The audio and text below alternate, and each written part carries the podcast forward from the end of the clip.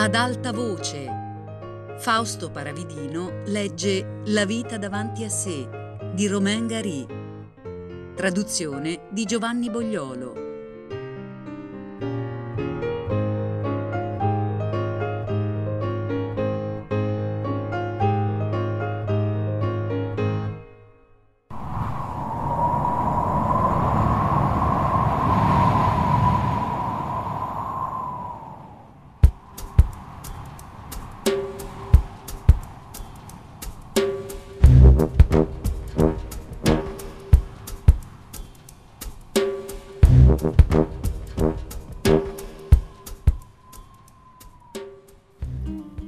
Andavo spesso a sedere nella sala d'aspetto del dottor Katz perché Madame Rosa diceva sempre che era un uomo che faceva del bene, ma non mi sono mai accorto di niente.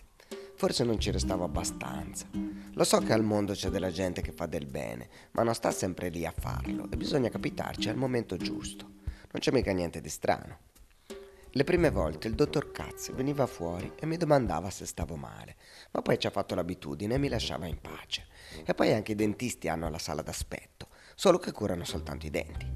Madame Rosa diceva che il dottor Katz era per la medicina generale ed è un fatto che da lui c'era tutto. Ebrei, naturalmente, come dappertutto, nordafricani, per non parlare degli arabi, dei neri e tutte le specie di malattie. Naturalmente da lui c'erano molte malattie venere perché i lavoratori immigrati se ne prendono prima di venire in Francia per beneficiare della mutua.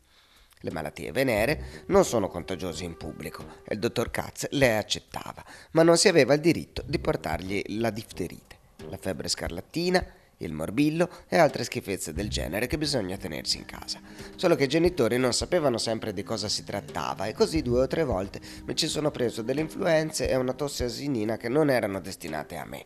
Però ci tornavo lo stesso. Mi piaceva star seduto in una sala d'aspetto e aspettare qualcosa. E quando si apriva la porta dell'ambulatorio ed entrava il dottor Katz, tutto bianco vestito, e mi veniva ad accarezzare i capelli, mi sentivo meglio. Ed è per questo che c'è la medicina.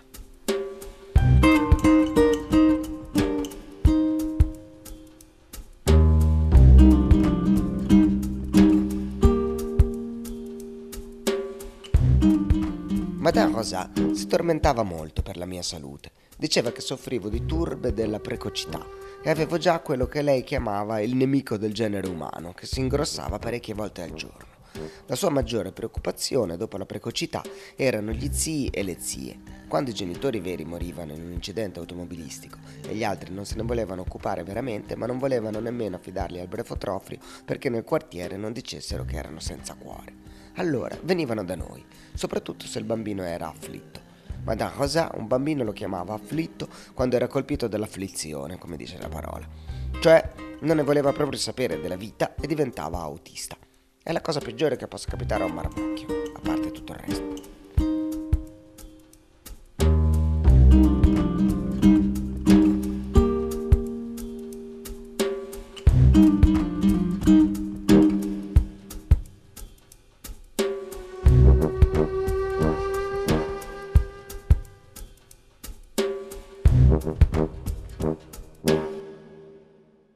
Quando gliene portavano uno nuovo per qualche giorno o a spizzico, Madame Rosa lo esaminava sotto tutti gli aspetti e soprattutto per vedere se non era afflitto. Gli faceva delle smorfie per spaventarlo, oppure si metteva un guanto che aveva un pulcinella a ogni dito, e questa è una cosa che fa sempre ridere i marmocchi che non sono afflitti, ma gli altri è come se non fossero di questo mondo, ed è per questo che li chiamano autisti. Madame Rosa non li poteva accettare. È un lavoro che tiene occupati ininterrottamente, e lei non aveva manodopera. Una volta una marocchina che lavorava in un casino alla Goutte d'Or le aveva lasciato un marmocchio afflitto e poi era morta senza lasciare indirizzo. Madame Rosa ha dovuto darlo a un'organizzazione con delle carte false per dimostrare che esisteva e se n'è fatta una malattia perché non c'è niente di più triste di un'organizzazione. Rischi ce n'era anche coi marmocchi in buona salute. Non li potete mica costringere i genitori ignoti a riprendersi un bambino quando non ci sono prove legali contro di loro. Le madri snaturate sono la cosa peggiore. Madame Rosa diceva che la legge delle bestie è più ben fatta della nostra. È perfino pericoloso adottare un marmocchio. Se in un secondo momento la vera madre gli vuol venire a rompere l'anima perché lui è contento, ha la legge dalla sua parte. È per questo che le carte false sono le migliori del mondo. E se c'è una troia che dopo due anni si accorge che il suo marmocchio con gli altri ci sta bene e se lo vuole riprendere per fargli venire uno shock, se gli hanno fatto delle carte false in regola, non lo ritroverà mai. E questo gli dà delle buone possibilità.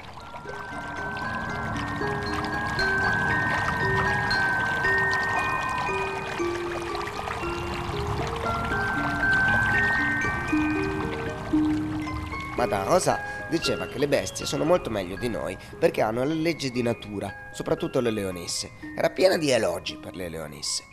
Quando ero a letto, prima di addormentarmi, certe volte facevo suonare alla porta, andavo ad aprire e c'era una leonessa che voleva entrare per difendere i suoi piccoli. Madame Rosa diceva che le leonesse sono famose per questo e si farebbero ammazzare piuttosto che tirarsi indietro. È la legge della giungla e se la leonessa non difendesse i suoi piccoli, nessuno le darebbe fiducia. Io facevo venire la mia leonessa quasi tutte le notti. Entrava, saltava sul letto e ci leccava la faccia perché anche gli altri ne avevano bisogno e io ero il più grande, dovevo pensare anche a loro. Solo che i leoni hanno una brutta reputazione perché bisogna pure che si nutrano come tutti quanti. E quando annunciavo agli altri che stava per arrivare la mia leonessa, tutti là dentro cominciavano a strillare e ci si metteva anche Banania, che pure Dio sa se se ne fregava di tutto quello lì a causa del suo proverbiale buon umore. Mi piaceva molto Banania, che poi è stato preso da una famiglia di francesi che avevano posto e un giorno o l'altro mm, lo andrò a trovare.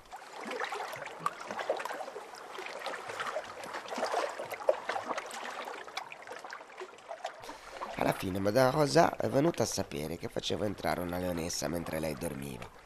Lo sapeva che non era vero e che io sognavo soltanto le leggi di natura, ma lei aveva un sistema sempre più nervoso e l'idea che c'erano delle bestie selvatiche nell'appartamento le dava i terrori notturni.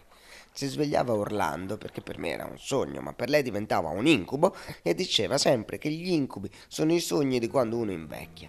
Ci immaginavamo due leonesse completamente diverse, noi due. Ma cosa ci volete fare?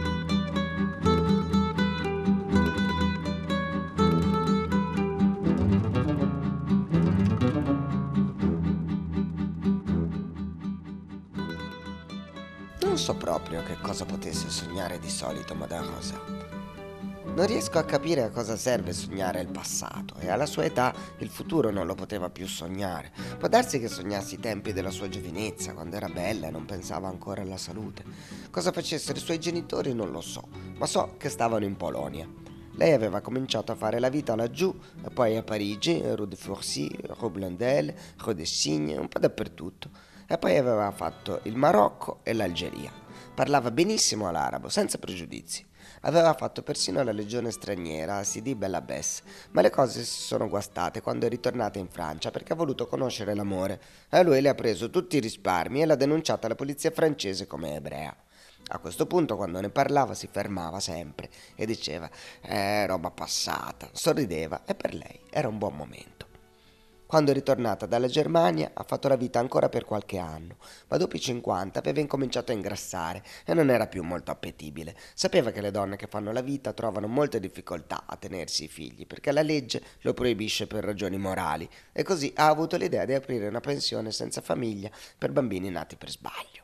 Nel nostro linguaggio la chiamiamo un rifugio ha avuto la fortuna di tirare su in questo modo un commissario di polizia che era figlio di una puttana e che la proteggeva, ma adesso aveva 65 anni e bisognava aspettarselo.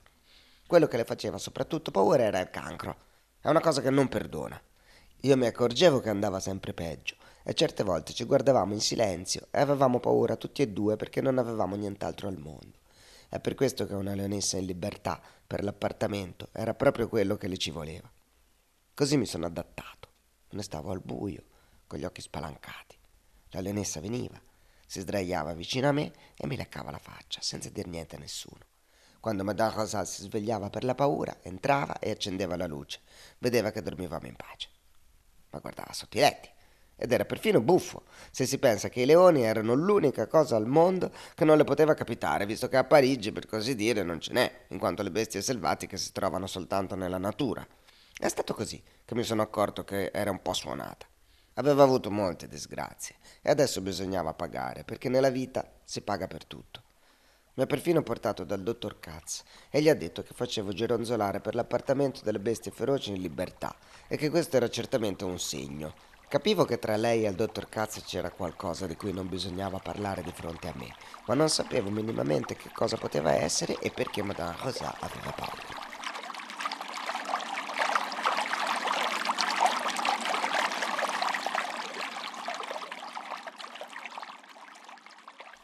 Dottore, prima o poi questo mi combina qualcosa di grosso, ne sono sicura.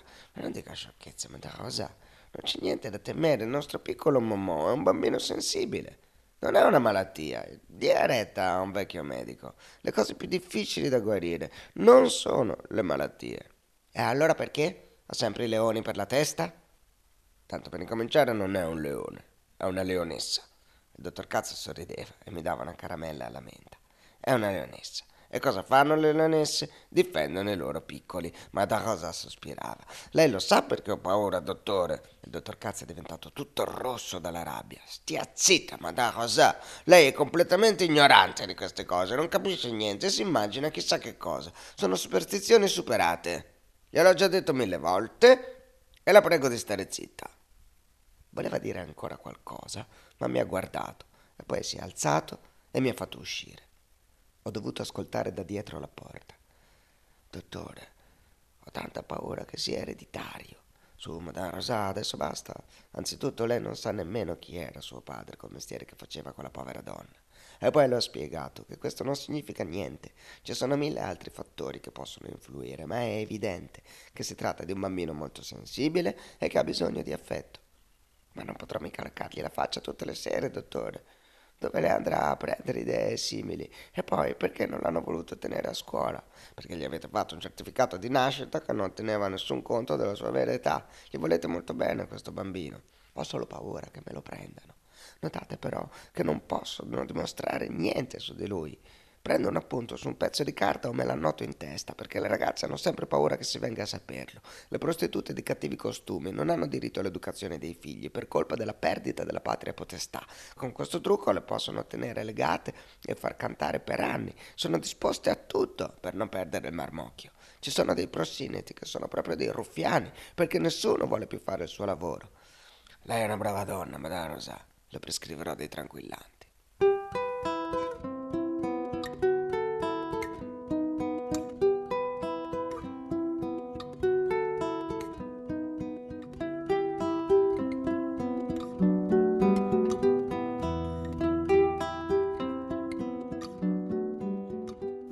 Non ero venuto a sapere un bel niente. Ero ancora più sicuro di prima che l'ebrea mi teneva nascosto un mucchio di cose, ma non ci tenevo poi tanto a saperle. Più cose si sanno e peggio è. Il mio compagno, il Mahut, che anche lui era un figlio di puttana, diceva che per noi il mistero è normale, per la legge dei grandi numeri. Diceva che una donna che fa bene le sue cose quando ha un incidente di nascita e decide di tenerselo rischia sempre un'inchiesta amministrativa e non c'è niente di peggio. È una cosa che non perdona. Nel nostro caso è sempre la madre quella che si espone perché il padre è protetto dalle leggi dei grandi numeri. Madame Rosa teneva in fondo a una valigia un pezzo di carta che mi disegnava come Mohamed e 3 kg di patate, una libra di carote, 100 grammi di burro, un fish 300 franchi da educare alla religione musulmana. C'era una data, ma era soltanto il giorno in cui mi aveva preso in deposito e non diceva quando ero nato. Ero io che mi occupavo degli altri marmocchi soprattutto per pulirgli il culo, perché Madame Rosa faceva fatica a chinarsi a causa del suo peso. Era completamente senza vita e le chiappe le si congiungevano direttamente con le spalle. Quando camminava sembrava un trasloco. Tutti i sabati pomeriggio si metteva il vestito blu con la volpe e gli orecchini e si andava a sedere in un caffè francese, la Coupole Montparnasse, per mangiare una pasta. Non ho mai pulito i marmocchi di più di quattro anni perché avevo la mia dignità e c'era di quelli che lo facevano apposta a cagare. Ma io li conosco bene quegli scemi e gli ho insegnato io come si faceva questo gioco, voglio dire a pulirsi tra loro, e gli ho spiegato che era più divertente che starsene ciascuno per proprio conto. La cosa ha funzionato e Madame Rosa mi ha fatto i complimenti e mi ha detto che incominciavo a cavarmela. Con gli altri marmocchi non ci giocavo, erano troppo piccoli per me, eccetto che per confrontarci il pistolino. Madame Rosa si arrabbiava perché aveva orrore dei pistolini a causa di tutto quello che aveva dovuto vedere nella vita. Continuava anche ad avere paura dei leoni di notte, roba da non crederci, quando si pensa a tutte le altre buone ragioni che ci sono per avere paura, che uno se la prende coi leoni. Madame Rosa aveva dei disturbi di cuore ed ero io che facevo la spesa a causa delle scale. Per lei le scale erano la cosa peggiore. Quando respirava, fischiava sempre più forte. A me mi veniva l'asma per lei e il dottor Katz diceva che non c'è niente di più contagioso della psicologia. È una faccenda che non si conosce neanche ancora bene. Ogni mattina ero contento di vedere che Madame Rosa si svegliava perché avevo dei terrori notturni. Avevo una fifa blu di trovarmi solo senza di lei.